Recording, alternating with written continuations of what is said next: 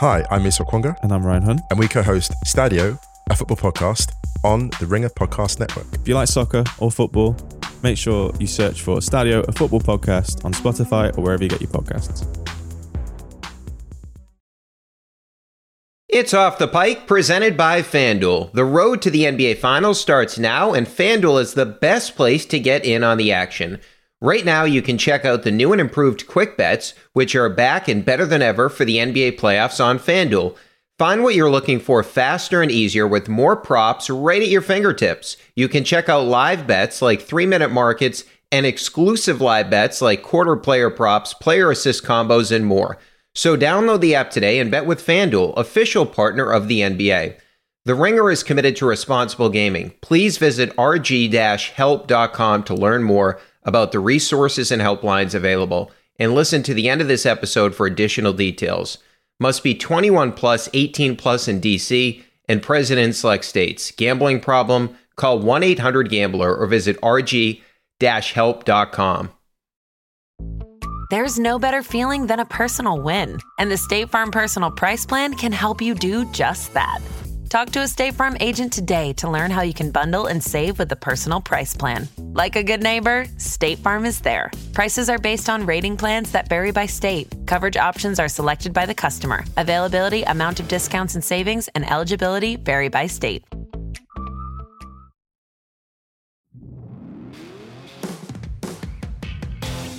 Welcome into Off the Pike. I'm Brian Barrett. We are now less than 48 hours away from opening day in Major League Baseball. I cannot wait for the Red Sox to get their season underway. I'm fired up for that. So we'll do some Sox. We're going to catch up with Nora Princiotti from The Ringer in just a little bit.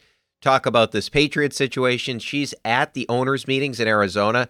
And remember, at the owners' meetings is where Robert Kraft revealed that he texted or he got a text from Meek Mill that said that Lamar Jackson wants to be on the Patriots. So we'll chat to Nora about that and if the Patriots should go after Lamar. You know how I feel about this. They should be all in. So we'll get Nora's take on that. And I thought that Robert had some really interesting comments regarding Bill Belichick and his future with the organization. So we'll get into those comments as well. But this is a rare night here. We're recording late on Tuesday night after both the Bruins and the Celtics lost. The Bruins loss, way more understandable. We'll get into that in just a little bit.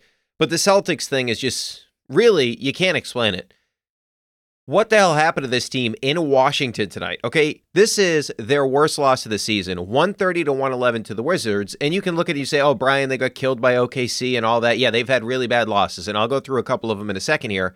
But everything was on the line for this team. I don't understand it, right? I mean, the one seed is on the line. You have a golden opportunity to get the one seed, and they're just a complete no show in Washington. And I really thought, and now I feel like an idiot for this because I tweeted out on Tuesday morning that I thought Utah was the wake up call for this team.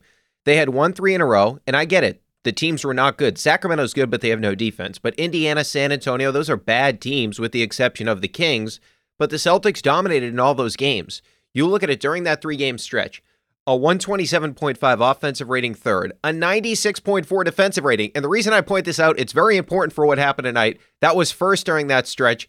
They outscored teams by north of 31 points per 100 possessions. And in that three game stretch, 389 to 297 plus 92. So I thought this was going to happen again in the game against Washington. Just keep your foot on the gas and keep going and get ready for that game against the Milwaukee Bucks coming up on Thursday night, but play with the same intensity that you played with in Sacramento, that you played with against Indiana and against the San Antonio Spurs. Bring that intensity. And where was that team? It was just a complete no show. Malcolm Brogdon, after the game the other night, this is what he says after they beat the San Antonio Spurs. I think we're getting more locked in. I think when Milwaukee took the number one seed from us after the break, it was sort of a shock to us that we had dropped because we had created some separation between us and them. And that's something we want. We want the number one seed. I think this team understands the importance of having home court advantage in the playoffs. So that's something we're going after. We want the one seed. We're more locked in now. How the fuck do you explain what happened against the Washington Wizards? I mean, the, this you had a guy on the team just say we want the one seed. We're locked in more. We're ready to go. We want to get that one seed. It shook us a little bit when Milwaukee took over, but we're ready to go with the one seed. And this is how you show up. And now you fall what two and a half games behind the Bucks. Even if you win on Thursday in Milwaukee, do you really have a chance now to get the one seed? Like, it's just a really, really lost opportunity for the Celtics by losing this Washington game. You win in Washington, you beat Milwaukee. You're feeling really good about your chances about getting the one seed. Not anymore, just based on the math of the rest of the season here. This was a golden opportunity. Remember this the Wizards didn't have Kyle Kuzma or Bradley Beal in this game. They're two leading scorers, and the Celtics still lost the game. And I go through it like, all these horrible losses they've had, right? The Rockets a couple weeks back, the worst team in the NBA, they're in the Wembanyama sweepstakes. The no-show against OKC, remember that game when it was 150 to 117? The 28 point blown lead against the Nets. They lost 3 times to the Orlando Magic. Grant missed the free throws at the end of the Cavaliers game, which was embarrassing because he's telling Donovan Mitchell that he's going to hit them both. In fact, he hit neither one of his free throws and Jaylen missing free throws at the end of the game against the Knicks, where Julius Randle is mocking him. So you had all these bad losses, and you still had a chance going into the final stretch of the season, or the final seven games or so, to catch Milwaukee with a showdown coming up on Thursday night against Giannis Antetokounmpo and the Milwaukee Bucks. And you no show against a Washington team that completely blows, okay? And after this, now it's just six games remaining. It's just, I, I don't know how you explain how a team no shows like this. It's a character flaw from my perspective. I don't know how it happens. You're playing for something. They've had a lot of no shows throughout the season. This should not have been one. Like, we can talk about trap games and all this, and hey, it's the third game in four nights. There should be no excuse for this game. First of all, you had yesterday off. You were playing in Washington. It's a bad team. You know you have everything to play for. I don't know how you explain not showing up for this game. It's just embarrassing. And the biggest concern to me in this one is the defense. It's just there's no effort. That's why I say this is a character flaw because you did not show up on the defensive side of the floor at all. Right? The Celtics in March, prior to this Wizards game, 108.5 defensive rating. That was first in the league. they looked at times like the defense we saw last year. I'm not saying all the time, but in spurts we saw them turn it on. They couldn't do that at all tonight. And tonight, what it reminded me of is that OKC loss that I referenced, where there was just straight, easy line drives to the basket, right? That OKC game, the Thunder scored 70 points in the paint. Just easy opportunities, right by guys just driving to the basket. First half tonight for the Wizards, they had 36 points in the paint. The Grizzlies, by the way, they lead the league at 58.5. The Wizards were on pace for 72 at halftime. They finished with 62. So still better than the best team in the NBA in terms of points in the paint. And the Wizards aren't a team that score a lot in the paint. They're 16th in the NBA, just over 50. And tonight they go for 62, 36 coming in the first half. That's character. That's defensive effort. The Celtics didn't bring it whatsoever in this game against Washington. Washington on the night had a 130.6 offensive rating. I mean, I should say they had a 130.6 offensive rating in the first half. They finished at 127.5. Okay. The best offense in the NBA, the Kings, who we saw the Celtics play pretty well against, what, a week and a half ago or a week ago now, they lead the league at 118.9. Again, this Wizards team, with no Bradley Beal and no Kyle Kuzma, their two leading scorers, had a 127.5 offensive rating against a team that one of their players just said they're locked in and they want the one seed, right? I mean, that's just embarrassing. And this team, by the way, just to put into perspective, Washington, Without Kuzma and Bradley Beal on the court this season, they had a 111.72 offensive rating. Okay, 111.72. Teams that are worse than that in terms of their rating this year offensively the Rockets, the Pistons, the Spurs, and the Hornets. Without those two players, that's the neighborhood this Washington team lives in. And tonight they put up a 127.5 offensive rating against a team that was apparently going for the one seed. They lit the Celtics' ass up. And I just I don't understand where the pride went defensively with this team tonight. Deni Avdija, 14 points in the paint. Averages 4.6 points per game in the paint during the season. I mean, the guy the guy is not known for his ball handling. He's not known for his finishing at the cup. Monte Morris, 8 points in the paint, he averages 3.6 per game. These are not guys that want to get to the basket and get downhill, and they did that against the Celtics. They combined for 22 points in the paint, they average 8.2. So a 13.8 point difference from where they're at. So these guys are not good against other teams in the NBA getting into the paint. That's not what they do. That's not how they operate, and the Celtics allowed them to do that. These guys aren't looking to attack the cup. Like I can live with Porzingis having a big night going for the 32, although at times I thought the Celtics' defensive game plan on him was horrendous, and I'll get into that in a second when I get to the coach here. but Avdija goes for 25 and Morris goes for 19. So 44 between those two players. They averaged 19.2 points per game in terms of both of them during the season. So they're up almost 25 points from their season average combined. And look, naturally, they're going to get more shots because Kuzma and Bradley Beal aren't in the lineup. But those two players, Deni Avdija and Monte Morris, should not be combining for 44 points against a Celtics team that is supposed to have pride on that side of the floor. It's just a lack of effort where they were getting lit up. And it wasn't even, even like Monte Morris shot the ball great. He was one of six from three point territory, and he still finishes with 19 points because this little small diminutive point guard is getting to the basket at will because there's no pressure on him defensively whatsoever. It's just a lack of effort. I don't get it. I don't know how you don't bring the necessary effort defensively in a game like tonight. This is not a trap game.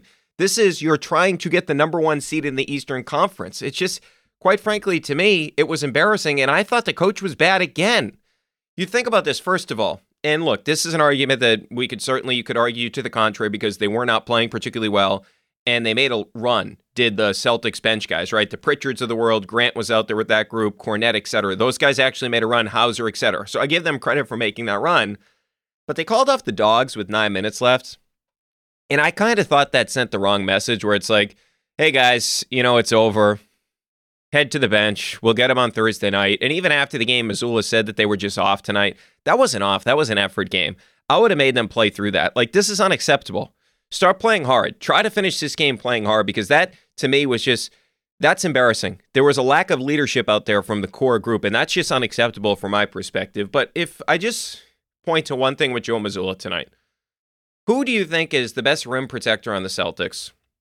Who do you think is the best shot blocker on the Celtics? Who do you think is the biggest impact player on the Celtics from a defensive perspective? I'll let that sit for a second and I'll answer my own question. It's Robert Williams. It's not even close. He's the biggest impact guy that you have on your team. If you just look at everything he can do from a defensive perspective, and I know I gave you the numbers on Derek White and what an impact he has, but if you're talking about a flat out disruptor, a guy that can protect the paint, a guy that can block shots, and a guy that can make up for some of the mistakes like these straight line drives to the basket, who's the guy you want on the court? Robert Williams. I still contend if he didn't go down last year, he would have won the Defensive Player of the Year. He had a bigger impact on that side of the floor than Marcus Smart. So somebody's got to explain this to me. And I know they're being careful with him. He's coming back from an injury and all that. The Celtics were getting the shit kicked out of them in the third quarter. How many, I reference it multiple times. How many times are going to see layups at the basket? How many times are going to see easy drives to the basket? When did Robert Williams check into the game in the third quarter? 138 left. The game was over. They put him in the game when it was already over. What were they doing? What were they waiting for with Robert Williams? Robert Williams can go out there and at least he can muck it up defensively. And look, he made mistakes too, but at least he gave the necessary effort on that side of the court. I don't understand it. What were they waiting for? And you just look at some of the numbers with Robert Williams this year, and it goes to what the Wizards were doing tonight. First of all, 108.1 defensive rating with him on the floor, 97th percentile. Okay, on short mid rangers, opponent shoot 40.7% from the field with Robert Williams on the court. And by the way, that's down 3.6% when he's on the court compared to when he's off the court. That's in the 81st percentile. So he has a real impact there. Pre garbage time. Okay, pre garbage time. So before he came in with 138 left, 24 points on mid rangers, 32% of their shots on short mid rangers. That's the area where you cannot get shots off when Robert Williams is there because he's going to come off his guy and he's going to block your shot, or at least he's going to change your shot. And for some reason, he's not on the court. Then you look at long mid rangers, okay? 40.1% on the season. Team shoot when Robert Williams is on the court, 70th percentile, minus 7.2%. That's in the 90th percentile in terms of where that number's at when he's on the court compared to off the court. Pre garbage time, the Wizards in this game shot 75% on long mid rangers. Teams shoot 40.1% when he is on the court. When he's off the court, that number goes up to 47.2%. Tonight we saw it at 75%. So the two areas of the floor where those are inefficient shots to begin with, but when Robert Williams is on the court, you aren't getting good shots even with your inefficient shots and they don't bring him in the game I, I just i can't comprehend if you're having all these issues defensively why don't you go to your best defensive player? It doesn't make sense to me, especially considering everything that's on the line for the Celtics team at this particular point in time. And then I looked even early in this game, Rob blocked a three on Kendrick Nunn. and he looked active. And you go back to his numbers last year 11.1 contested shots per game. That was eighth in the league. 3.7 contested threes per game. That was 16th in the NBA, and it was second among centers behind only Anthony Davis. Rob brings energy. Rob brings an impact. Why didn't you go to that guy in the most important series of the season last year against the Golden State Warriors? With Rob on the court, the Celtics outscored the Golden State Warriors by 30 points. With Rob off the court, they were outscored by 54. That's a plus 84 differential. You have that weapon on your bench. Now, you shouldn't need it against the Washington Wizards, but don't you think they needed a boost? They needed energy defensively tonight. Why did they take so long to put Rob in? And quite frankly, I thought that they should have gone to the two big lineup really early in that third quarter because it was pretty clear what the Wizards were doing. They were running their offense through Porzingis. So what was happening is either Porzingis was getting a switch on him, so he was getting a smaller defender, Marcus Smart, Jaylen Brown, etc., and he could just easily back them in or shoot over them.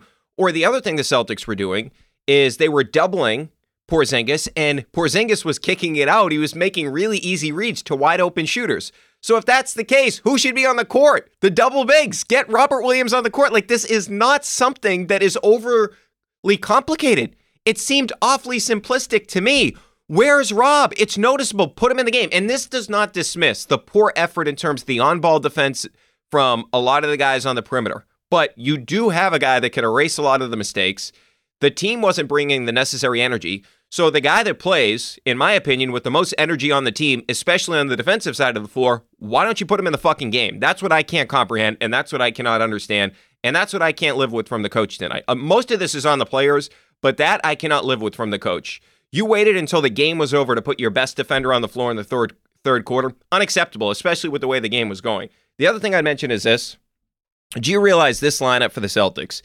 Al Robert Williams, Jaylen Brown, Jayson Tatum, and Derrick White. Entering Tuesday, they've played 69 minutes together via cleaning the glass. With those guys on the court, 123.8 offensive rating, 78th percentile, 78.7 defensive rating, 100th percentile, plus 45.1 net rating, 100th percentile. They're outscoring teams by 45 points per 100 possessions with this group on the court together. Why don't you go to that group? I know that you're loyal to Marcus Smart and all that, but this is a group that literally you cannot score on these guys. And look, I'm not saying any of these guys played great defensively tonight, but that group is basically the best defensive five man unit in the NBA.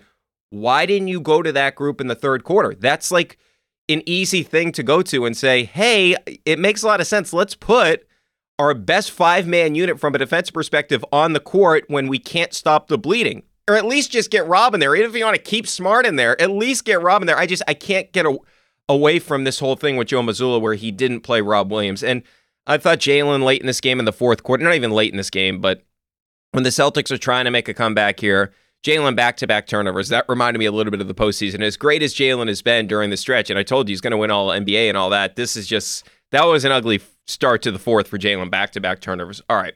So I did want to get to something else Celtics related. So, because we have been talking about Jaylen's future with the organization since the recent comments to the Times, and of course, the great article that we talked about last week in The Ringer from Logan Murdock. And to be abundantly clear, I think we're trending, despite what I just said about Jaylen playing poorly tonight, especially in terms of his ball handling. We're heading towards Jaylen getting one of those forward spots on the All NBA team and getting a Supermax contract. At least for the near future, I think eventually we're going to be able to breathe easy because I do think the Celtics are going to have that at their disposal to offer Jaylen this offseason. But with that being said, I was thinking about how unique this Celtics team is in terms of if they actually were able to win a championship. And I was wondering, like, have we seen a blueprint that is similar to this in recent NBA history where the team drafts their two main pieces and those two main pieces are two homegrown players that lead you to a championship. Like, how often do we see this happen in the NBA where your two best players are homegrown guys? And I looked through it. So I went back the past 15 years because I believe that's when we saw a shift in the NBA. Remember, the Celtics won a title in 08. They make the trade for Ray Allen, and then Kevin Garnett comes over in that blockbuster deal. And remember, KG was not sold on coming to Boston prior to this, but he eventually saw Ray and Pierce and said, okay, I get a chance to win a championship here. They form the new Big Three, their first year together. They win 66 games, they win an NBA title. So naturally, players and teams saw this as sort of a blueprint, superstars teaming up. So what happened is it wasn't just trades after this, but it was guys partnering up in free agency. So how rare is it to see a team win a title where their best two players are homegrown guys? Let's go through these last 15 NBA champions that I referenced. 08, Garnett and Pierce. So one of your two best players is homegrown. 2009, Kobe and Gasol. One of your two best players homegrown. 2010, Kobe and Gasol again. One of your two best players homegrown. 2011, Dirk was the best player. Jason Terry, Jason Kidd, Marion Chandler, one of the best two homegrown. Now, of course, at one point, Jason Kidd was a Maverick, then he was all over the place, but you get the point. Dirk was the guy. 2012, LeBron and Wade, one of your two best players is homegrown. 2013, LeBron and Wade, same thing. 2014 is an exception to the rules. Duncan, Parker, Manu, Kawhi eventually is the MVP of the finals, but Duncan and Parker, your two best players homegrown. That's the exception to the rule. 2015, Stephen Klay, another exception to the rule. Your two best players are homegrown. But then you go to 2016, Kyrie and LeBron. Now, LeBron was drafted by the Cavs, but he went to Miami and he came back, right? So that's LeBron returning to play with Kyrie. 2017, it's Curry and Durant. So one of your two best players is homegrown. Even the Warriors, who were like the team that had just broken the record for the most regular season wins in the NBA, had won a championship in 2015. They even went to a guy like Kevin Durant. Same thing in 18, one of your two best players homegrown. 19, basically none of your players are homegrown with the exception of Siakam, but Lowry, your best player prior to bringing in Kawhi. So none of your two best players, or neither one of your best two players, I should say, were homegrown. 2020, same thing, LeBron and AD. Neither one of those guys were homegrown. 2021, you have Giannis. Middleton was in a trade years ago with Jennings. Holiday came over in a trade that offseason. So you had one of your two best players homegrown. And then 2022, you had Curry, and you can make an argument for Wiggins in that playoff run. He was so good. He was definitely the second best player for them against the Celtics because of the job that he did on Tatum. But you could say Klay. So, uh, okay, that's another exception to the rule. So basically, in order to win a championship in the last 15 years, the norm was not building around two homegrown stars. At most, and I'm giving the Klay one in the second year in 2022, or the second championship without Durant, I should say, for that group. So at most, it's three out of the last 15 championships. So 80% of the time over the last 15 years, teams had to go outside their organization to get at least one of their best two players. And remember, those other three champions are with Tim Duncan, inarguably a top 10 player of all time, and Tim Duncan of this generation, Steph Curry, right? The greatest teammate and the greatest shooter of all time. So it took all time greats, and maybe more importantly, all time great leaders and teammates. Everyone loves those guys to win those championships where you didn't have to go outside the organization. Even with Steph, we saw them do it in 17 and 18. But think about that egoless with Steph Curry to be able to say, hey, I want Kevin Durant to come here, right? Considering he had just won back to back MVPs, he had already won a championship, and he knew that there was a possibility that Durant could be considered the better player than him. And he still said, yeah, let's bring him in because I'm all about winning. So it's very rare. So the Celtics right now, this team, with Tatum and Jaylen as their two best players, they're trying to do what the Spurs did with Duncan and the Warriors did with Curry, which has not been the norm in this new NBA landscape, so to speak. And we saw so many teams try and do what the Celtics have done, building around their stars and it hasn't really manifested in a championship with the exception of those teams we reference Klay and Steph, Duncan, and at that particular point in time, Parker, Kawhi, Manu, whoever you want to say is the second best player.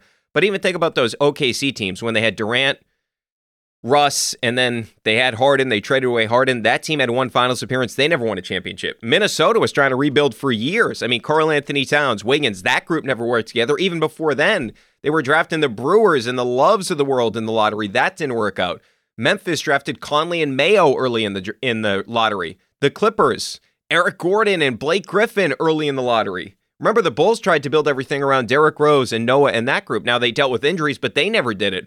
Washington with Wall and Beal and Otto Porter, they had top three picks in back to back to back years. They never won anything, right? They didn't even get out of the second round. You think about Philly, the ultimate failure, right? The process with Embiid, Simmons, and Fultz. They never won anything.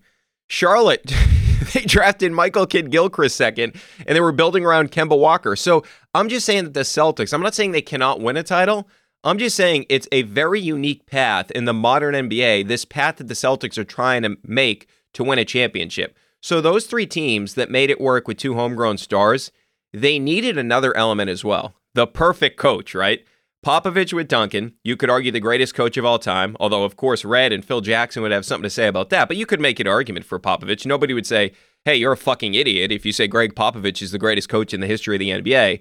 And with the Warriors, they needed the coach and Steve Kerr to unlock everything. Because remember, when Mark Jackson was the coach of the Warriors, they were like posting up Klay Thompson. that was they were doing that like a lot, right? And they sort of unlocked a beautiful game with Steve Kerr. The ball was flying around, and they unlocked Draymond, where Draymond became basically the best defender of his generation because he could switch on everything. He's a great rim protector and it enabled them to unlock that death lineup at the end of games where they could play small because Draymond could guard up. So it felt like the Celtics did almost have the perfect coach in Ime, where Ime clearly last season got through to these guys and they made that great run in the second half of the season.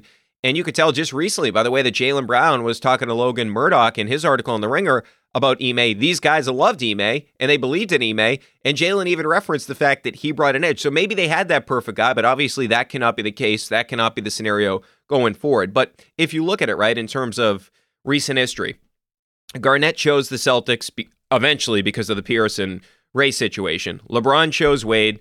Durant chose Curry. LeBron then chose Kyrie going back to Cleveland.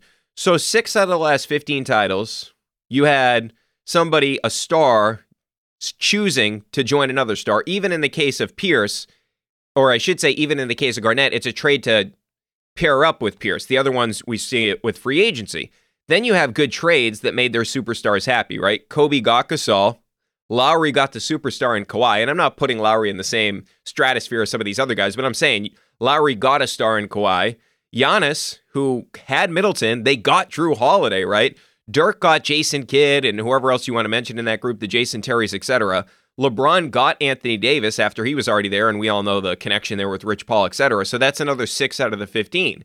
So 12 out of the last 15 NBA champions, the superstars chose to play together, or the team made a trade to please the superstar.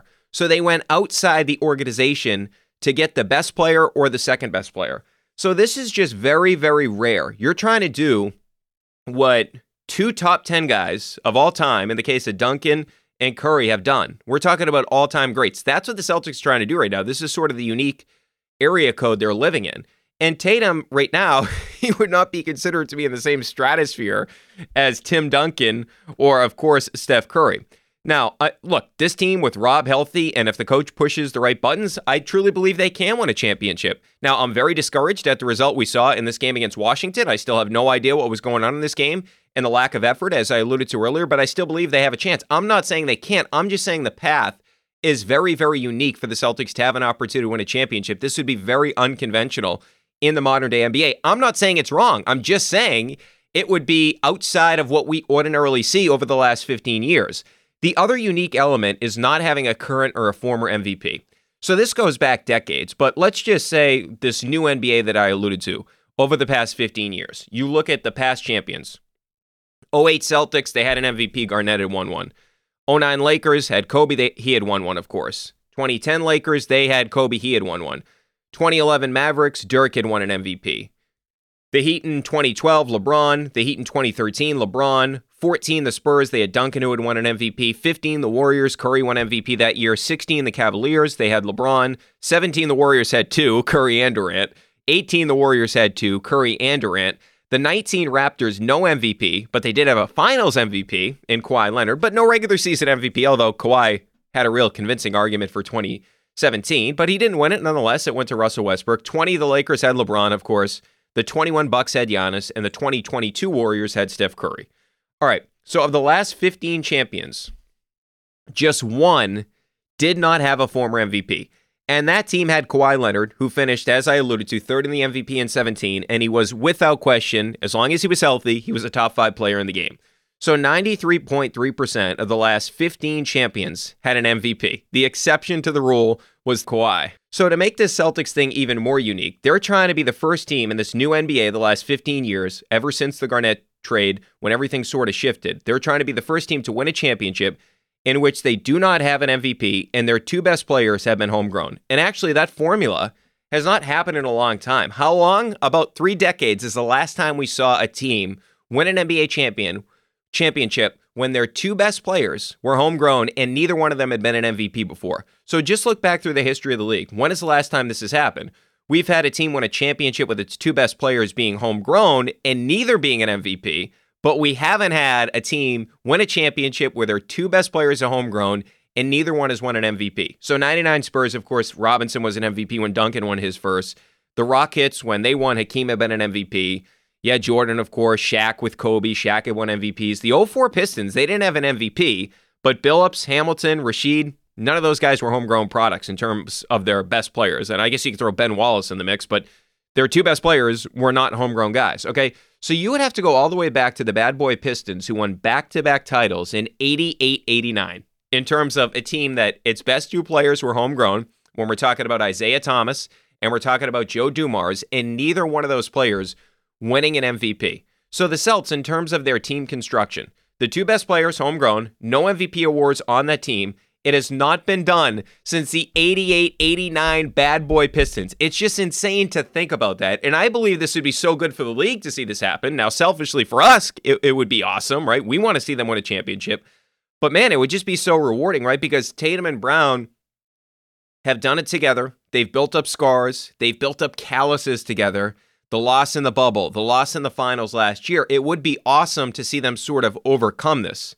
And even a team like the Celtics, they tried to do it. They tried to go out and get Kyrie Irving and get Gordon Hayward. And of course, that situation blew up in the Celtics' face. But my only point with this, I'm just looking at where this team is right now, how they're currently constructed, and just seeing how unique of a championship this would be. And like I said, I'm not saying they can't do it, although this loss to the Wizards makes me feel really underwhelmed with the way that the Celtics, of course, performed in that game. And they've had so many bad losses. And I do worry about the coach in a big moment going from Ime to Joe Mazzulla. I worry about some of the stuff with Jaylen Brown, but I just thought it was worth the exercise to look at the situation in terms of what the Celtics are trying to do and look at the other contenders, right? Embiid got Harden. Now, I think the Celtics would beat the Sixers in a series, right? You look at the Bucks, we already went through their situation. You look at some of the teams, of course, across the league, and you say, okay, the Suns, who when they get Durant back, and he's apparently coming back this week, that's the favorite in the Western Conference from my perspective. If you look at the Clippers, if they get Paul George back, those guys all teamed up, right? So it's just very rare we see this in the modern day NBA ever since Garnett went to join up with Pierce, and the Celtics are trying to do something that we really haven't seen done in recent NBA history. All right, a lot more to get into. Coming up next, we're going to chat with Nora Princiotti from The Ringer. She's at the owners' meetings in Arizona.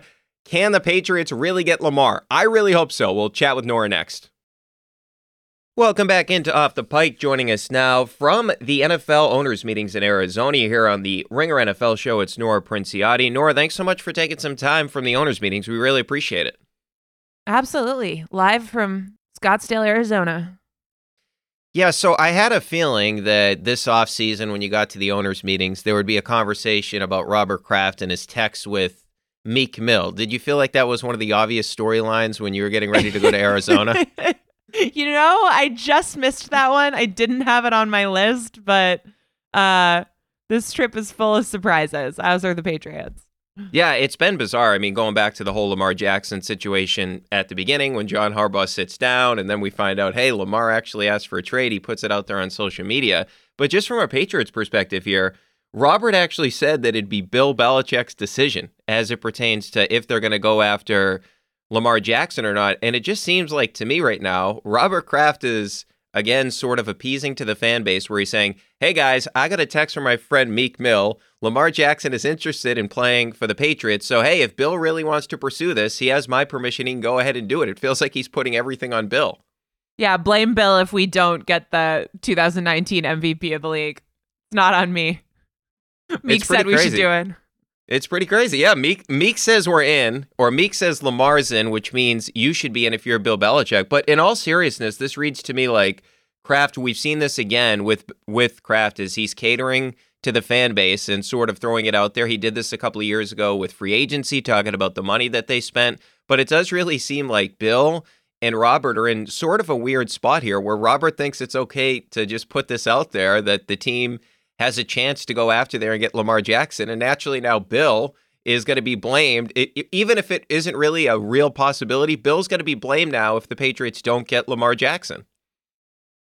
Don't you think they should do it though? Yes, Like, uh, one hundred percent. Uh, so the Lamar thing in general, I I uh, simultaneously feel like I have a sense of why he's sort of languishing out there, which is just that when a player goes outside the norm and and operates in a way that is not how the league likes to do things, it kind of doesn't matter how good that player is, they will crack down and it feels like that's what's happening. And so in some sense, it's not that shocking that he hasn't gotten traction in, in finding a potential trading partner and finding someone where he could leave Baltimore and, and why the Ravens feel like they have most of the leverage still. At the same time, there's something that I feel like I can't say enough, which is just that there is a guy who was a unanimous MVP like four years ago, three years ago, and he's just available. He's just like there. He wants to leave his team, couple first round picks, figure out the money. He's just there. This is the hardest problem to solve in the entire sport. And there's just a guy who can answer that question available. There are like 15 teams that if what they wanted to do truly above everything else was just win, that is what they would be doing. So in some in, in that sense, of course the Patriots should go do it because half the league should go do it. But like they should do that. They should go get Lamar Jackson. The owner wants to be in the playoffs so badly. You're in this stacked AFC. I think if if truly if they were in the NFC, I think you can win a lot of games with Mac Jones and a, a good supporting cast. You can't you you sorry, not in that conference. Not with Burrow, not with Herbert, not with Mahomes, not with Josh Allen, like not with Aaron Rodgers, not with that list of quarterbacks. You're just not going to be an impactful playoff team. And if that's the bar, you need someone like L- Lamar Jackson to make that happen. So Uh, Robert Kraft sort of laying that at the feet of, of Bill Belichick. And I'm not saying that it was necessarily that serious. I think he's just just talking about Meek Mill and, and saying stuff, but I'm sure he knew it would make a splash. Like the pressure's kind of on Yeah. because they'd be a really good team. Yeah, I'm wondering too, like, did Robert send Bill a screenshot of the exchange with Meek Mill? Is that how Bill found out? Did he know before the owners meeting that, that this is on the table? Like, I'm trying to figure out how this all came together. But I'm completely with you on trading for Lamar because, and look, at the beginning of the offseason, I didn't know that this was going to be a possibility, especially for the Patriots in particular. And I'm thinking to myself, hey, you got to do everything you can to help Mac. And that meant, okay, Bill O'Brien, that's a nice hire. Can you go get a number one receiver? They still haven't done that. I mean, they went out and got Juju, but it's not a number one receiver. So they still don't have a number one weapon. And one of the things we look at in terms of recent NFL history is these quarterbacks that are on rookie contracts making deep runs, like even Jared Goff with the Rams. And we saw last year Jalen Hurts with the Eagles. But the problem is, those rosters, the Rams roster when they went and the Eagles roster when they went, those rosters were stacked. The Patriots roster is not very good right now. It is easily the fourth best roster in their own division. And as you alluded Right. to with some of the quarterbacks, just in your own division, Rodgers is coming. Josh Allen is already here. Tua played really well when he was on the field, and that team has loaded up, bringing in Jalen Ramsey to help out defensively. We know what they have with the weapons. And so when I look at it, Mac Jones is the type of quarterback that he's going to need a lot of help for this to work to begin with. And Lamar Jackson's a guy that can come in and you can build your entire offense around his unique ability to run and cause defenses all kinds of issues. And think about like what you'd be giving up draft picks, right? I mean, you go through the Patriots recent first round picks, they're not good. We're talking Right, they're about burning them every year anyway. yeah, I, you're right. Cole Strange. I mean, maybe he turns out to be good, but he's a guard. Uh, Mac was a first round pick. I mean, you go back to Isaiah Wynn, Sony Michel, N'Keal Harry. None of those guys are on the team anymore, and those are recent draft picks going back to 2018. So I really can't come up with an argument not to do it. Like the Patriots would get back into contention and. I guess it is sort of going back to the whole idea of Robert putting it out there that they could be in on Lamar Jackson or that at least that opportunity could present itself is the owner wants his team to be relevant again. This team is not going to be relevant next season with Mac Jones as the quarterback. So I, I can't really come up with an argument not to do it. I, I don't care about the draft picks considering where the draft picks have gone in recent years with this team. Yeah. I mean, i you talk about the receiver thing. They don't have an awesome supporting cast. At the same time, they have better receivers probably than what Lamar's had in Baltimore on average when you factor in all the injuries that they've dealt with. And we've seen how good of an offense he can support just with the talent that he has as a dual threat guy. Like, if they really want to compete, and it seems like Kraft is, you know, talking about really wanting to be in the playoffs and, and really wanting to stay on that trajectory, you kind of have to go for it because of where the division is. Because I, th- I think the alternative is is to just start pivoting towards a an actual rebuild and to actually be bad, not eight wins and we're sort of upset about it, but to be a bad football team.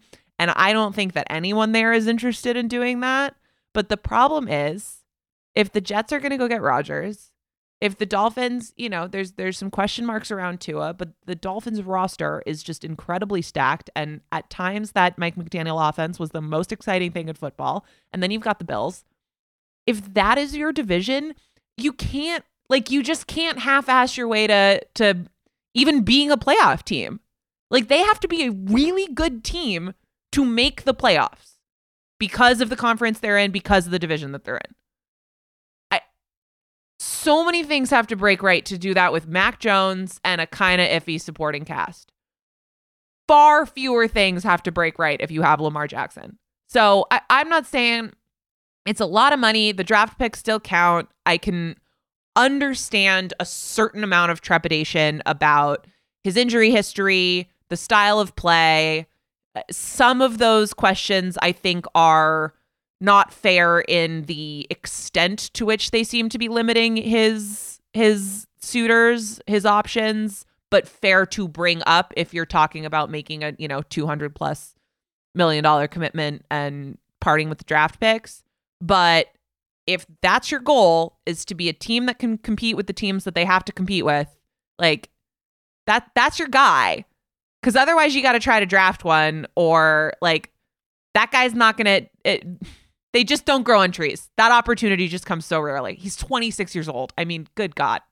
Yeah, and I don't think as an organization, Robert or Bill, especially Bill, have the stomach to say, hey, let's pivot this season and completely tank. I mean, you go back to the 2020 year, they won seven games with Cam Newton. Not to say that that's like a big achievement. If anything, you could argue that it hurt the organization because, look, they end up with Mac with the 15th overall pick, but there was no reason in 2020 after Tom Brady left for the Patriots to win seven games. It actually probably would have helped them if they lost more games and got a better draft pick and reset. I know Bill has said on multiple occasions they reset everything. That was sort of the idea there.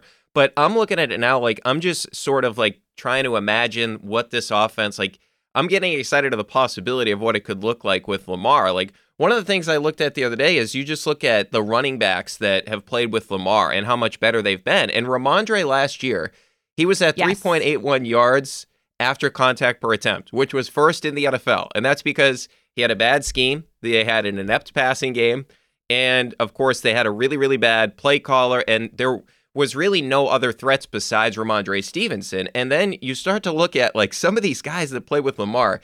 Ingram, who was old, Mark Ingram in 19 was at 5.0 yards per carry. Dobbins, who's like an elite level talent, he was at 5.8, first in the NFL, playing with Lamar Jackson.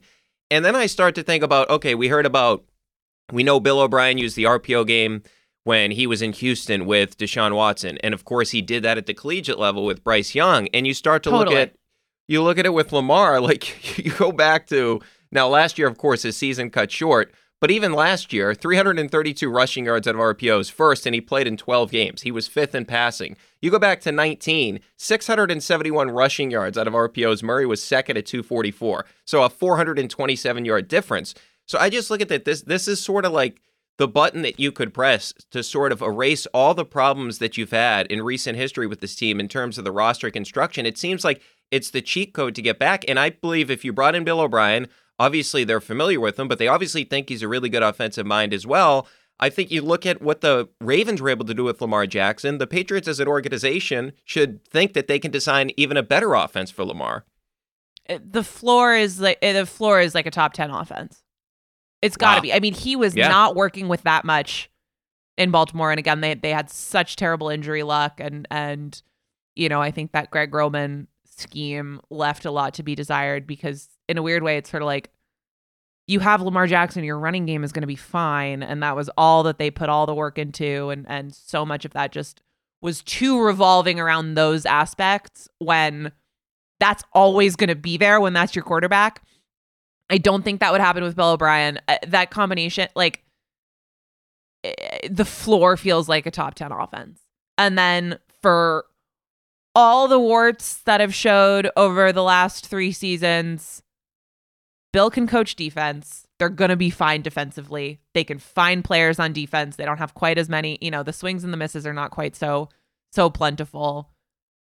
They'd be really good. Like that's a recipe. I, I and I just don't know. And in some ways it's not fair, right? Because like you look at a team like Minnesota with Kirk Cousins and sort of think, okay, well that's a team that can can compete in a certain mold.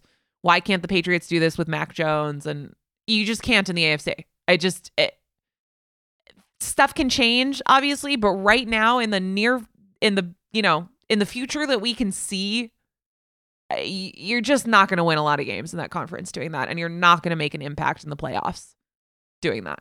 Yeah, and I think like one of the knocks on Lamar has been, and it's sort of been unfair, is hey, well, can he bring you back when it's like an obvious passing situation, right? Well, here's the other question: Can Mac Jones? Like we haven't seen Mac Jones do it. Lamar's numbers when he's trailing have been good. He's yeah. 29 touchdowns, six picks, a 105 rating. His numbers are really good. When Mac is trailing in games, 21 TDs, 19 picks, and an 82.9 rating. I'm not saying that's the be all end all, but I just feel like the upside with Mac, like it's just not there. And we saw last year, Nora, one of the issues here with this team was that they soured on Mac. Like that's that happened. Like they were upset with how he handled himself, A, on the field, but B, off the field as well, in terms of some of the issues that were going on all the way back to training camp in some of the practices. So, if anything, the way that last year went for Mac, I think that should even play into the decision more, considering obviously it's the head coach that had some of the issues with the quarterback. And even when Bill was talking yesterday at the owners' meetings in in Arizona, where you are right now, he basically was asked about a quarterback competition and he said like everybody gets to compete. He didn't just like come out and say Mac's our guy. And you would think, and I know it's Bill, like he kind of talks that way, but you would think after everything that sort of happened last year, going back to the Monday night disaster against Chicago, where he's on the field, they pull him off the field. I mean, Devin McCourty spoke about it recently, how that was something that some of the players were upset about as well. They thought it was unfair to Mac. You would think after all that, if he really was committed to Mac, he would just come out and say, "Hey, Mac's our guy going forward" and all that. But it does really feel like there there is a scenario next year if Lamar's not the quarterback, which I mean, I know that's like a long shot right now, where at some point next year Zappe actually takes over for Mac Jones. So if anything, the whole situation with Max should make it more likely or motivate you more to go after Lamar. I think part of it too is like because I think there's this temptation to to blame Matt Patricia for everything, which I definitely am, am sometimes tempted to fall into that school of thought. And I think there's a lot of validity there. But part of it is also the way that what year is it? It's last year was 2022. The way that 2021 ended for him. I mean, he got uh, Mac got off to such a hot start, but what was it? The last six games or so. Like the tail end of that looked like decline. And that happens with young quarterbacks tons, right? Like defenses get a little bit of a better sense of how they play and how to attack them. And it would be far from the first time that that had happened to a young guy in that situation. But then he comes and has the next season that doesn't go so well. And I, I do think that I would be looking at that if I were in that building it would be sort of lingering in, in my mind like it didn't just coincide with oh hey let's let's get Matt Patricia in here and see how this goes with the quarterback like he he did have that dip at the end of the year prior that really really carried over into last season so I think those concerns are fair even though I still don't feel like Mac was one of the top 3 issues with their offense last year um it, it's just a different in some ways those are different questions, right? Like whose fault was it that it it got so bad in 2022 versus what should you do if you're to try to be a consistent playoff threat in the AFC? Like I'm much more sympathetic to Mac Jones if we're talking about the first version of that. If we're talking about the second question, I you would need such a good supporting cast and they don't have that And it's actually easier to, in one fell swoop, go get Lamar Jackson than to totally remake your roster into something where it's like a 49ers style. Well, everyone else is good, so we're going to elevate you. Yeah, and you brought up Kirk Cousins earlier, and it just made me think of it from this perspective is like, okay, well, what is the upside with Mac, right? Is the upside to be like maybe Kirk Cousins, like a couple years down the road? Like, you think about it, even Chicago with Justin Fields, they look at it, they say, all right, we already have like an elite running quarterback, and he can do to- he can do things with his legs that sort of elevated his floor last season. And okay, if we get some weapons around him, and maybe we can get him to be like 80 to 85% of the passer that Josh Allen is, okay, we're cooking with gasoline. But with Mac, he doesn't really have any of those sort of traits that make you think, okay, he could take a huge step forward. Even if he's a lot better next year, it's not going to look like a top five talent or a top 10 talent ever in the NFL, especially considering how deep that position is right now. So I think even that's another argument to go after Lamar. But I did want to get your take on sort of some of the comments Rob had about, or excuse me, Robert Kraft had about Bill. And Rob. so, Rob, yeah, I don't know if anybody's Robbie called K. well, maybe Meek calls him that. So if Meek calls him that, I guess it's okay. So one of the interesting ones, he was asked about Bill breaking Don Shula's record. And he said, I'd like, or not break Don Shula's record, but how long he's going to be here. And he put Shula's record in here. He said, I'd like him to break Don Shula's record, but I'm not looking for any of our players to get great stats. We're about winning and doing whatever we can. That's our focus right now. And it's very important to me that we make the playoffs. And that's what I hope happens next year. They made a real effort, and you look at it in terms of getting Jerod Mayo to stay here, right? You have some other guys on the staff, like the Bill O'Briens of the world as well, who has also been a head coach in the NFL. And that to me, I'd really like to make the playoffs. And talking about the the record with Don Shula, I mean, is Bill like? And I know this this like a couple years ago would have sounded like a hot take on the radio or something along those lines, right? Like you're just throwing stuff out there. But is Bill like actually like based on the way Robert is talking, is he like legitimately not? I don't want to say on the hot seat, but is there a guarantee that he's the coach in 2024? I would be really shocked. I, I, first of all, I don't know. Like I, I, I was struck by that comment too, and I don't really know what it means and how to accurately sort of read between the lines and, and get the meaning there. But I was definitely my ears perked up at that one. Gut feeling, sort of ed- educated guess. It feels unfathomable that Kraft would actually go through with it, uh, barring something extreme like you know they win two games things get really really bad. I do think that bill is a difficult personality and i i i think that's a way of communicating hey buddy things haven't been so great around here recently. I want you to know that i know and i don't like it. Like eh, that seems totally plausible to me. I just think that Kraft is so attached to the glory years and is also such a a, a people person, a peacemaker, uh, let's stay together. Like he has that personality and I think doing those things, I think that's really important to him. I just don't I it's just so hard for me to envision him saying, Bill Belichick, you're fired. I, I just I find that very, very unlikely. But I do think that that's a way of communicating, hey, Bill, you're getting kind of a negative performance review. Yeah, I'm with you. That make that makes total sense. And the one other thing I'd say as it pertains to Robert, which I think could be interesting, is let's say they pull off the deal that I want them to pull off and the deal that you've endorsed is getting Lamar Jackson. Can you imagine the victory lap that Kraft's going to take if they land him? Like he is going to be so fired up for this so fired up. I mean, also like Meek's gonna be in the mix. You know, he would be there. He'd be going to the games. He'd be in the suite. Like the whole thing. Uh, it would be, but it would be really exciting. And like I think again, these guys lived the Brady dynasty all of those years. That was kind of normal. And I think he misses it. I think he misses it being more exciting. I think he misses more stuff being on the line and like the vibes that come with that and all of the celebrity attention and all of that stuff. Like Lamar Jackson is a way to get that back and I doubt that's lost on anyone, right? Like for for better or in someone like Bill Belichick's estimation, I can see him actually being hesitant about courting something like that where it's sort of like there's there's a, a fair amount of hoopla that comes with this guy, but that's just cuz he's really good. Uh, but I think Kraft would really enjoy that, especially if it were coupled with winning and and being a force in the in the postseason. Yeah, and Tom loves the guy too. So that's another reason to go after him because we know how upset Robert is that of course Tom ended up leaving the organization, which Robert like takes no blame for that whatsoever, but that's another conversation.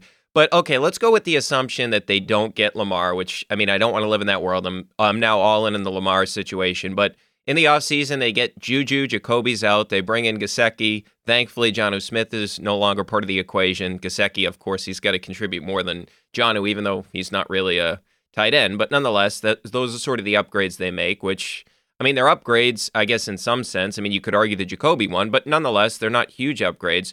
Do you see them now like getting into the trade market for a number one, or do you think they're comfortable going into the season with the group of weapons that they have on the roster right now? I think they shouldn't be. I think they should try to get. Uh, they should be looking for a wide receiver one um, either through the trade market or look, they don't have the best history. But the funny thing is that I look around the league this free agency and we've seen a lot of kind of modest deals in general. It has not been the splashiest thing. And I think part of that, and also part of why, you know, Odell's still out there. Um, we haven't seen any sort of Hopkins trade materialize, like why some of this stuff has been a little sleepy and slow that I just do think there is this incredibly pervasive idea around the league right now that you can get high quality receivers who are going to contribute in year one, year two through the draft. The funny thing is, if the Patriots might be one of the exceptions to that because it hasn't always gone so well. But in general, and this is a league that tends to have a lot of groupthink, that is something that I think is really driving a lot of decision making. Um, in terms of how teams are paying receivers, trading for receivers, thinking about their receiver rooms.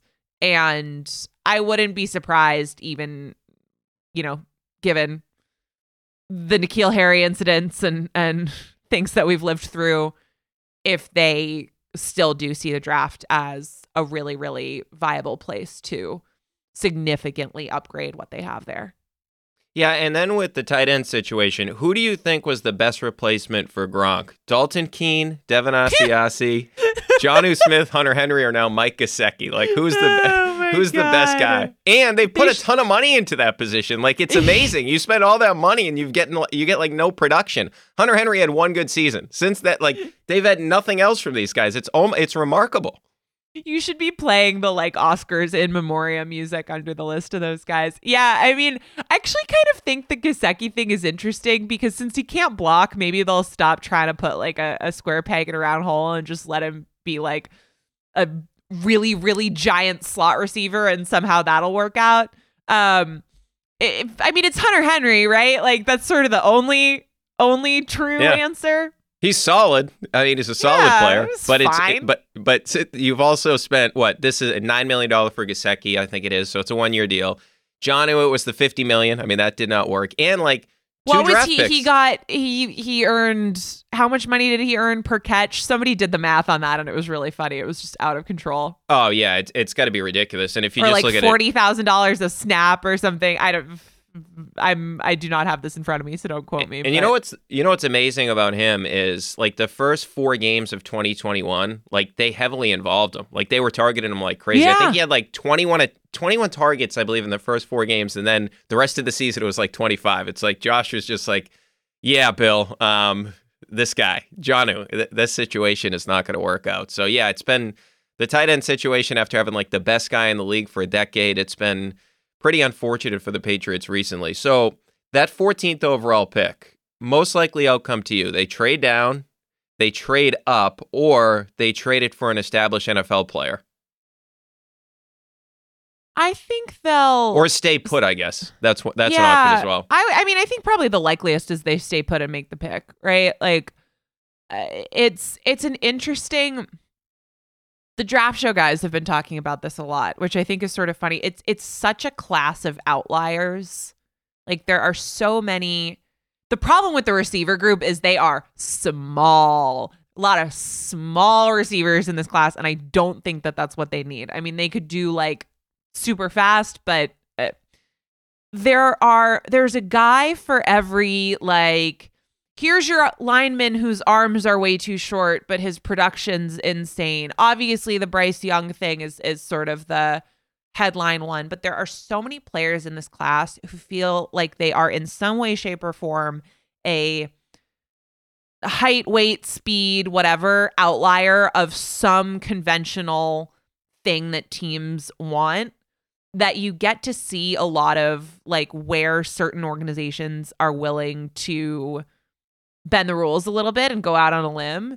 And the Patriots like always do that shit, right? Like they have their Yeah. they actually stick to their their requirements pretty well, but they just have different ones than a lot of teams. So that's why you get the Cole Stranges of the world and and stuff like that. So this seems like a very good draft for them to just do something really weird again, um, which I doubt New England fans love the idea of. Um, but I think they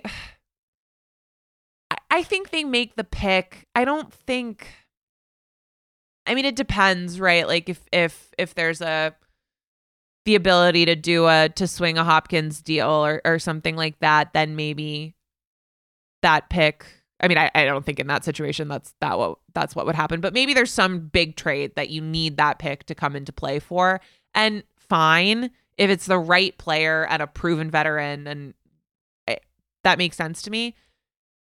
At the same time, just speaking more generally, you want they're not in the they're not in win now mode. Like they're just not. They're not in we're a Super Bowl contender and we're trying to add someone who we know can contribute significantly from day one and can help us win a Super Bowl. If that's the way that they're thinking, I think they're a little Uh, delusional and I also don't think that that is how they're thinking. It's certainly not how they've operated through this free agency so far. So I bet they sit and and you know, take a blue chipper, make the pick, get someone in there.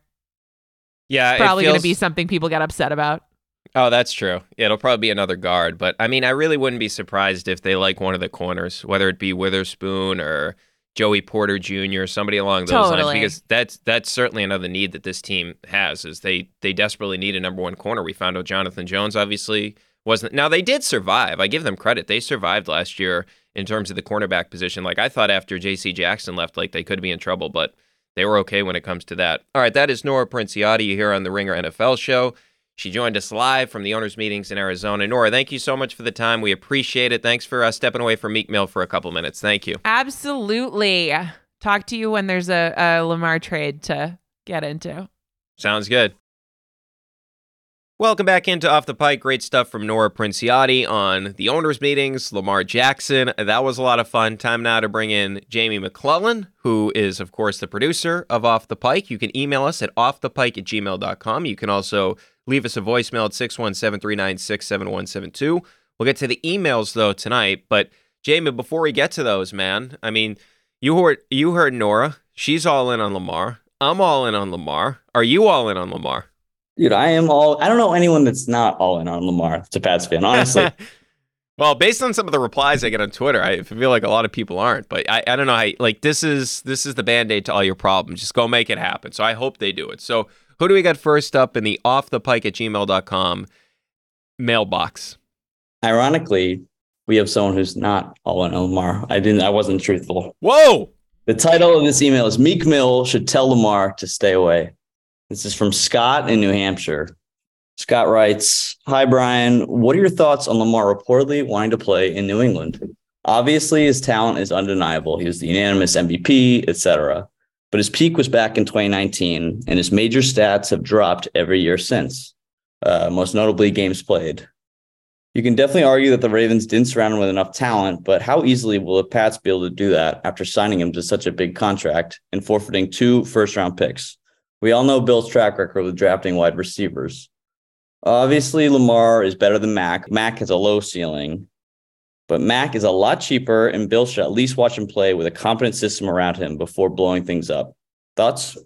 I just don't understand the loyalty to Mac? Like, why do the Patriots have to be loyal to Mac? Now, if Mac's your quarterback, I've said it on multiple occasions, you got to do everything to try to help him out. And I think they've done some of that, bringing in Bill O'Brien, and they've tried to upgrade the weapons. But the weapon group, as I was chatting with with Nora, it still isn't nearly good enough. Lamar Jackson is sort of the guy that can get you out from these problems. Like your roster is not good enough right now to compete at a high level.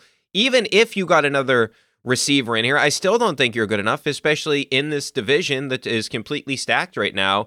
And the upside is so high with Lamar. Basically, and we went through this the other day, Jamie, you're basically guaranteed to have the best or second best rushing offense in the NFL. He makes all the running backs that play with him better. And when you look at Lamar, like the group of weapons he was working with in Baltimore doesn't exactly jump off the page, right? Like you They're could make an argument. receivers. Yeah, I mean, look, Mark Andrews is a good player at the tight end position, Yeah. but if you look at the wide receiver group, the Patriots actually have a better wide receiver Yeah. group than what he played with in Baltimore. The guy that they took in the first round a couple of years ago, Hollywood Brown's not even on the team anymore.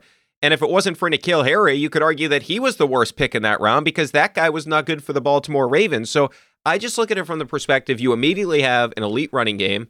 And like there isn't this whole thing where, okay, well, Mac Jones is if the game's on the line and you have to throw the ball, we've seen him, he's not good. Like when you're in obvious passing situations with Mac Jones, you're not good. And Lamar's actually been good in obvious passing situations. I went through some of those numbers earlier with Nora in terms of when they're trailing. They're really good. I just feel like the upside is so much higher with Lamar. And I do feel like what's the point with if you're just going to roll this thing back with Mac? What's the ceiling? Maybe, maybe, maybe, best case scenario, you make it in as a wild card team. Yeah, let's think about this, Jamie. Two against Miami. You always lose to Miami at least once. And now Miami is a way better team than you. And the one you won last year was with what? Teddy Bridgewater and Skylar Thompson, whatever the hell that guy's name was. Remember that? Because Tua was hurt. The Jets now, you easily could have lost to them. You needed a walk-off return, and you And needed Zach like the Wilson. wor- yeah, the worst Zach Wilson game of all time. And then the Buffalo Bills, they own the Patriots right now. The last time the Patriots beat them was a windstorm where Mac Jones threw the ball three times. I mean, come on, that's that's not like a real game that the Patriots won. So, and remember the playoff game? I mean, that was embarrassing. So you're not. I just don't see how they're making the playoffs. Like, what is the point of this whole thing with Mac? And if you can look at it and say we can get a major upgrade at the quarterback position and not have to think about it, I would do that in a second. Totally. And it's also, if you throw away next year, which obviously isn't a foregone conclusion, you're already three years into Mac's rookie deal. He has one more year, and then he's already going to cost $25 million with his fifth year option. And it's like, well, well, then where are we at? We're still going to have to pay someone. That's the best part. They've already blew the whole thing. Like, oh, Yeah. having a quarterback on a, three. yeah, having a quarterback on a rookie contract is the best ever. You know when they fucked that up? They fucked that up when they said, "Hey, Matt Patricia, you run the damn offense, okay?" And the team was a complete disaster last year. The offense was a complete disaster. So it's me. I just erase the whole thing and say, "Hey, this guy, uh, an MVP, and he, you know he's barely older than Mac." He's 26, right? Yeah, and Mac's entering his 25 year old season. This guy's like a year and a half older than Mac. So, like, are we spo- do we think there's this big ceiling for Mac Jones? Like, he's never going to play at the same level that Lamar has already. So, why don't you go get Lamar? I agree. Oh, I, I, am interested to see how this whole thing shakes up because that, that whole scene was bizarre this week where he has the tweet that he asked for the trade, and then John Harbaugh is speaking to the media. I mean, that was hilarious. Yeah. I wonder if things will shake out after the draft or something. People just don't want to part with their their good picks this year or something. Yeah, that could be part of it where a team's saying, like, say Indy, who could be in on Lamar, Yeah. they're saying, okay, let's wait until after the draft so we don't have to give up the fourth pick. Like, we can make the fourth pick and then we can get Lamar. Maybe that's what Yeah. teams are thinking. I, I guess you could make that same argument for the Patriots, right? Because they're at 14. Mhm. Maybe they would say, hey, we want to keep 14, get a blue chip player, whether it be a corner, like we have chatted about multiple times, that that's definitely a need for this team. And then they can say, we can go get Lamar. Or maybe they'd be crazy and they'd use that 14th pick and they'd go get a receiver, like a number one option, and then they'd bring in Mac. I mean, that, that would be an, that would be a nice option as well. Can I interest you in Jerry Jeudy and Lamar Jackson next year? That I mean, that would be nice. All right, who's up next, Jamie?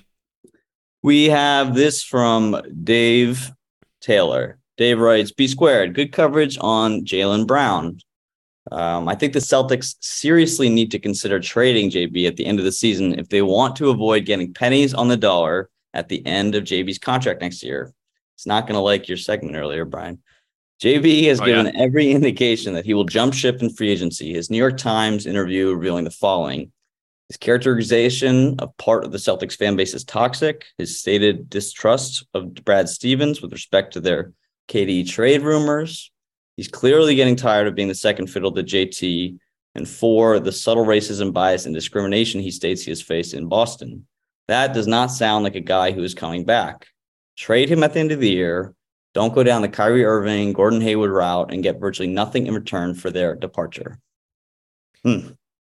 Okay, so I do think there is some truth to what he's saying there. Not like the the Jaylen stuff. I'm talking about like his opinion on trading Jaylen. And the only way that I could do that is if Jaylen doesn't make All NBA. Because if Jaylen makes All NBA, that's two hundred and ninety million dollars, a supermax contract that the Celtics have the luxury of offering him. And as I've outlined before, he's played almost sixty percent of his time at forward this year, and that number is only going up now that you have Robert Williams back in the fold and you've been playing more too big stuff. Although I wish they went to more too big tonight in the third quarter, but nonetheless, we've already talked about that. But my overwhelming point with this is just the fact that if you cannot offer Jaylen the supermax, if he does not qualify for it by making an All NBA team, you may be in that position if you're the Celtics. Now, you could always say, hey, let's run it back. Let's see if he gets All NBA this year. But then you're also flirting with the fact that we know the guard line is stacked. And even if Jaylen is a forward again, like he is this year, which in all likelihood he will be, well, Kevin Durant's going to be back in the fold next year. And Kawhi Leonard is definitely going to play enough, or we think Kawhi Leonard's going to play enough games, right? Paul George will not have missed as many games as he misses this year if that situation plays itself out. And even LeBron, we'll see, although he's been dealing with all these injuries, the forward group could be more stacked, right? Zion Williamson, who isn't healthy this year, of course, he could be back and he's made an all NBA team. So if that is the case, you're still flirting with the fact that you may not be able to give him the Supermax contract. So if he doesn't get it this year and he's entering the final year of his deal, we went through all the possibilities last week with Brian Robb. If uh, you hadn't heard that, go back and listen to it because the possibilities are not great of trading Jaylen Brown, but you may be in that position where he could just leave for now. You could always work on a sign and trade, et cetera, but you're never going to get anything back like of significance when it comes to that. But you may be in that position. Like I, I believe the Celtics will be in serious uh, have a serious issue with Jaylen if he doesn't make an All NBA team because I can't see him passing on the Supermax 290 if he qualifies. Because think about it, I can't remember one guy that's passed on the Supermax. Guys have passed on deals with their team, but I can't remember anybody passing on the Supermax in the NBA. I mean, heck, Bradley Beal has a Supermax right now. I mean, think about that. So Jaylen Brown, and at this point, based on the issues that Jaylen has had with the organization as it pertains to the trade rumors and all that different type of stuff, and him getting on the call with Tatum and Brad, as Logan outlined in his article, you kind of have to give it to him. You don't really have a choice. He's not negotiating with you. He's not saying, "Yeah, I'll take less than." No, he's not going to take less than the supermax. You're going to have to give him the supermax. So my hope from a Celtics perspective, and as a guy that really appreciates what Jaylen brings to this team, and I really thought that he was so impactful to the postseason. Like everybody referenced the turnovers, he had so many big shots for this team. I just don't want to lose the player. So I just hope that they're able to keep Jaylen Brown long term. But I will say, in the specific scenario of him not making the supermax. I would be worried from a Celtics fan perspective. I don't know why I said from a Celtics fan perspective. I am a Celtics fan, so I'll be worried. No, that would definitely make things easier. I think the only thing I'd say is they just need to do their due diligence. Just talk to them. Like we have to divine the tea leaves in these articles, but they can just be like, "What's up, Jaylen? Do you want to stay or not?" It just Yeah. the thing it reminds me of is is the whole Mookie Betts situation. You know, he's coming up on his last year, and all the the news was, "Oh, he doesn't want to be here. He's gone, so we have to trade him." And obviously, that didn't work out very well. And I just I just feel like they need to do everything in their power to avoid that, if possible. You know. Well, and from a Red Sox perspective too, they basically stopped negotiating at that three hundred million dollar mark. Now, maybe Mookie was going to go to free agency no matter what, but if you're the Red Sox, it would it would have looked better from a PR. Yeah, it, well, it would have looked better from a PR. Well, that's fair too. You could just offer more money, but from a PR perspective, it probably would have worked out better for them to just let him walk than and try to get him back in free agency than what they ended up getting with the trade. But yeah, that was a complete PR disaster and unfortunate. I mean, this guy was an absolute star in this town. He's not here. I'm, I'm trying to get excited for opening day baseball. Thanks for making me think of Mookie Betts, Jamie. Thanks a lot. Yeah, Connor Wong made the team. Yeah, Getting a return on investment right there. we'll see. All right, who's up next? All right, we got one last question. This is from Oliver in Boston. Oliver writes, Hey, Brian, with spring training almost over, I'm getting excited for the Red Sox. But one thing I feel is missing from this most recent Red Sox era is a real nemesis. From Kobe and LeBron to Peyton Manning to A Rod, Boston has always been blessed with maybe the best cast of sports villains of any city. My question for you is why doesn't Aaron Judge feel like he's in this category? He's got the imposing look, just had one of the best offensive seasons ever, and in typical Yankee fashion, will wear pinstripes his entire career, unlike Mookie and unlike Xander. Is he too nice? He doesn't whine and complain enough? Maybe one of the Red Sox needs to pull a Varitek and take a swing at him. Uh, thanks, Brian, and love the pod. Okay, so a couple of things to that. I feel like Aaron Judge was definitely trending in that direction. If you remember back to a couple of years ago, when the Red Sox won the World Series in 2018 and the Yankees won a game at Fenway, he went by the Red Sox clubhouse and he started having he had a boombox playing New York, New York, okay? The Frank Sinatra song, right? Am I correct on that? I'm not good with music. Yeah, That- I That's remember Frank that. Sinatra, right? Okay. So they were playing that. That becomes a big thing. Alex Cora at the parade, I forget how many runs it was, but he says we scored 17 runs at Yankees Stadium. Suck on that, right? So I felt like we're sort of trending in that direction. Okay. Now, the one thing I'll say about Judge, he's not very hateable. Like, he doesn't do things like Alex Rodriguez slapping a glove, right? Like, he, he doesn't really have hateable qualities. He's not a dislikable guy, right? He doesn't say stupid things about the Red Sox. He's actually, he seems like a really cool guy, right? So there's really n- nothing to dislike besides the fact that he's a Yankee, right? But the other component I would say is the guy that I think would be sort of the rival, it's Gerrit Cole. Yes. Because Gerrit Cole is the guy that sort of pisses everybody off. He complains about everything. Remember, he was complaining when they had the cut down on the sticky stuff. Of course, he's always whining. He just he was asking for help from. Just help us. Just help us out a little bit when it comes to that. And you kind of have remember he threw at Raffy. He threw at Raffy's legs because Raffy basically has owned the guy. I mean, Rafael Devers has outstanding numbers. I believe it's what eight home runs. It's the most home runs Cole has given up against anybody has been Rafael Devers. And I don't blame Cole for this. He threw at his legs. It's not like he threw at his head to try to get him down to knock him off the ground. So I totally understand where Cole was coming from. So if we see more of that with Gerrit Cole, I feel like Cole would be that guy. Now the problem is, since 2018, we had that great matchup in 2021.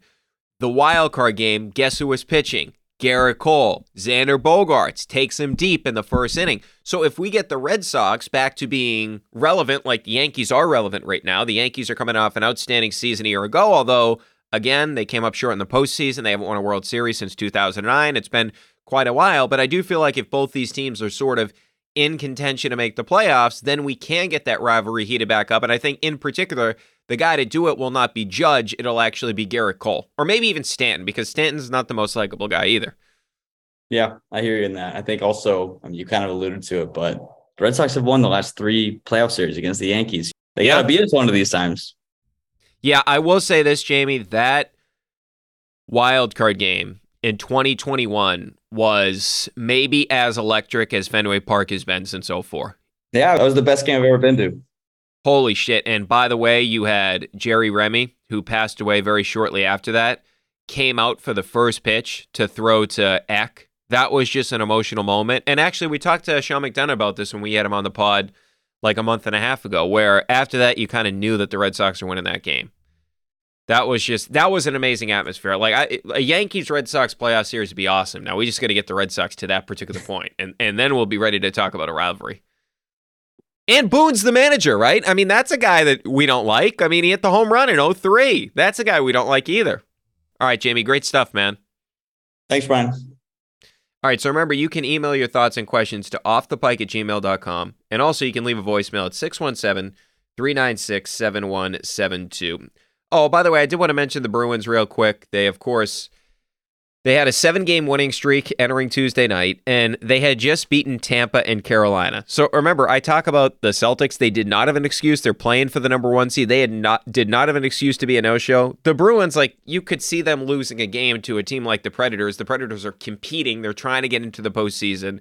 So you could see them losing that game 2 1. And from a Bruins perspective, it was more just like execution. It was just an off night. They were 0 for 5 on the power play. They just they weren't sharp. They just seemed off. I mean, Clifton had On a three on two, Clifton had an opportunity. He was just wide of the net.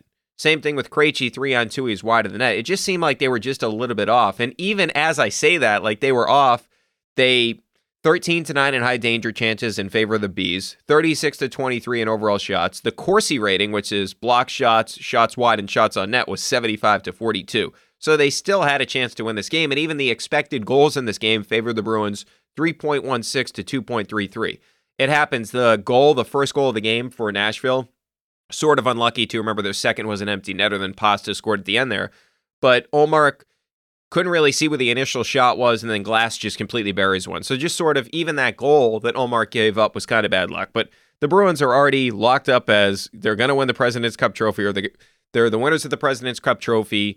They're going to be the number one overall seed in the postseason. Like from a Bruins perspective, they've already worked this out in terms of the Celtics, they're going to have to go into this battle with Philadelphia in the second round. And you look at it from a Bruins perspective, Toronto and the Lightning are going to have to beat each other up before you get one of those teams and you get the easier first round matchup as it pertains to the postseason. So I'm not going to get concerned about the Bruins losing one game to the Nashville Predators after playing maybe the two teams you're the most worried about in the Eastern Conference, Tampa and Carolina, over the weekend, and you beat them both. So I'm not concerned about the Bees whatsoever.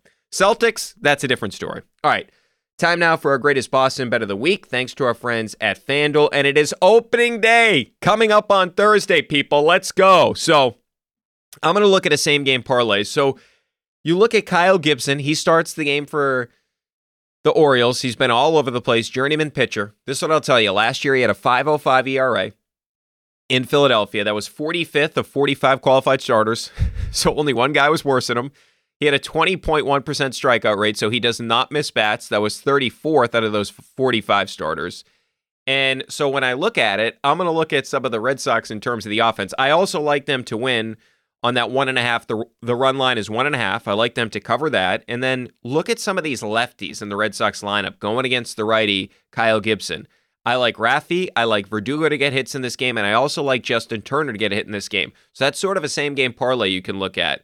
Rafi, Verdugo, and Turner to get hits, and the Red Sox to cover that one and a half. And the reason I say that about Turner is he's actually been a better hitter against right handed pitching in his career than left-handed pitching. He has a 295 career batting average against righties, and he has an 839 OPS. Rafi, I mean, come on, this is one of the best hitters in Major League Baseball. Period. And he's the upper echelon of hitters against right-handed pitching. 304 against righties since 2019. That's fourth in baseball. 90 home runs. That's fifth in baseball. 960 OPS. That's fifth. So he's going to get a hit against Kyle Gibson. And then Verdugo career 294 against right-handed pitching and an 812 OPS. So that's what I like. I like the Red Sox to cover that run line one and a half, and I like Verdugo to get a hit. I like Rafi to get a hit, and of course, I like Turner to get a hit as well. All right, some of the things I'm looking at too in terms of this Red Sox season getting underway. Underway, a lot of stuff on FanDuel that you can put a little wager on. I like the Red Sox over the 78 and a half wins. I think the new schedule format certainly helps them. And if you're really feeling frisky, it's plus 301 to make the playoffs. That's really good value for a team that I think is going to be a lot better than most people expect. We gave you our MVP bets in the American League plus 3,000 on Rafi, plus 220 on Ohtani. And then I would sprinkle a little on our old friend Mookie Betts out in the National League. He's plus 950 for the MVP, and Soto's at plus 550. Mookie's second at plus 950. And a lot of people are on the Padres just because of the new additions, bringing in a guy like Xander Bogaerts, etc. And they signed a bunch of guys, right? They got uh, Manny Machado signed up long term, Yu Darvish signed up long term. I think that Dodgers team is sort of getting a little bit underrated here, and Mookie could have a really big season. Well, he's going to have a big season no matter what, but I like Mookie plus 950. Throw a little bit on that. We gave you Casas for the AL Rookie of the Year at plus 900. How about the other Red Sox? Yoshida, this is good odds, plus 600 why not put a little bit on this? I mean, he's second in terms of the odds there, the second shortest odds, I should say. And this is a guy that we saw what he did in the WBC. He just hit like a 420 foot home run Tuesday in a spring training game. He's a 30 year old guy. Like, this is not your ordinary rookie in Major League Baseball. He's obviously a very experienced player. I would sprinkle that plus 600 on Yoshida, the plus 900 on Casas, as we gave you a couple of weeks ago.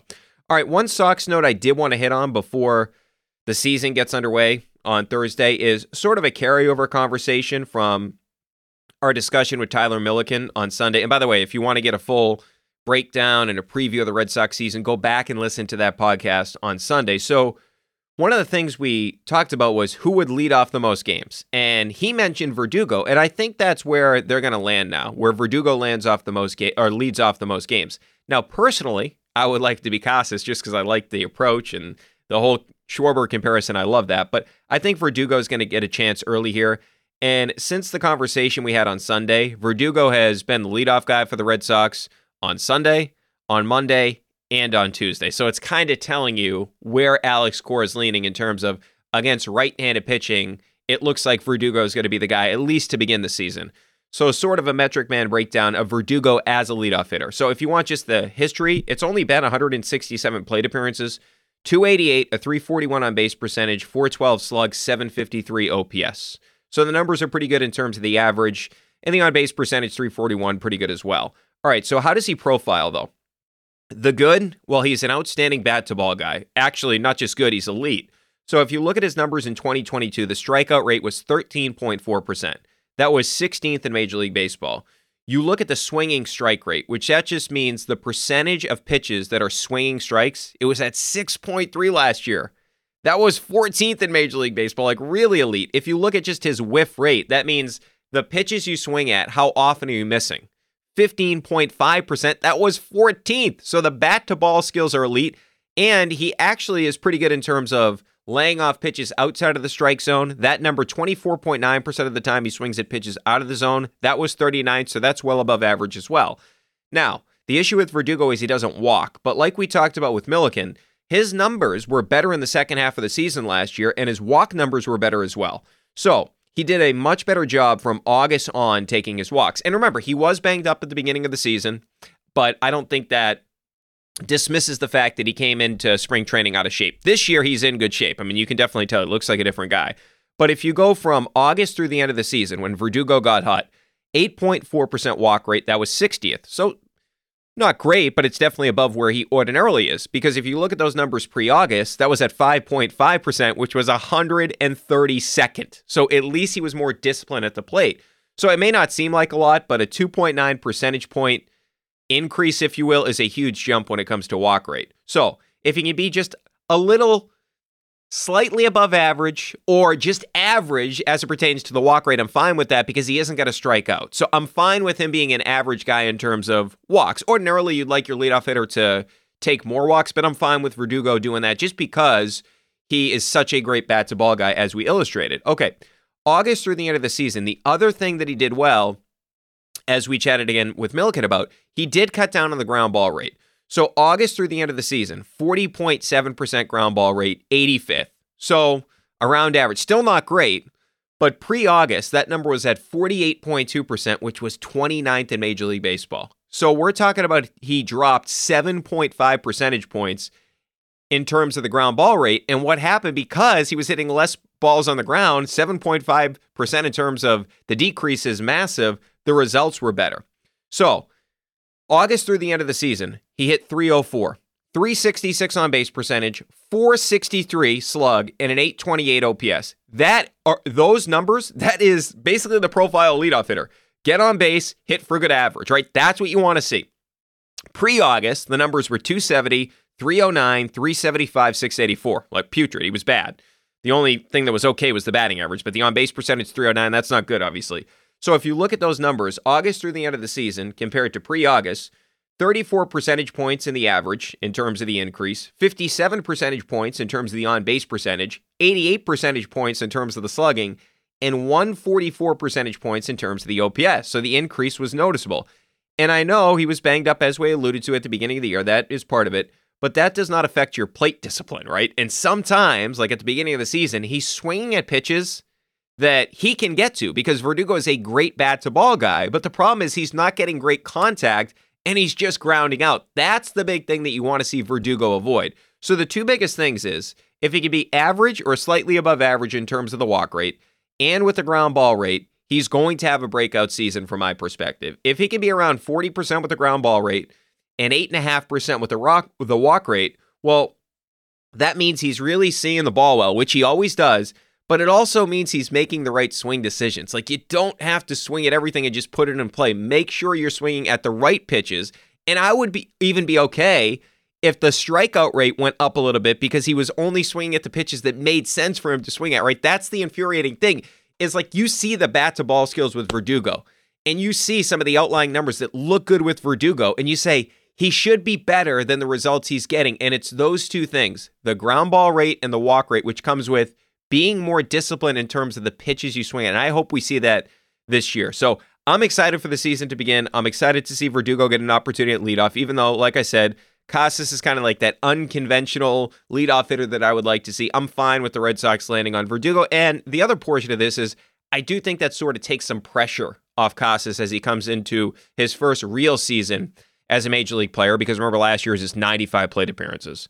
All right, as always, make sure to get your voicemails in 617 396 7172. 617 396 7172. You can email your thoughts and questions to offthepike at gmail.com.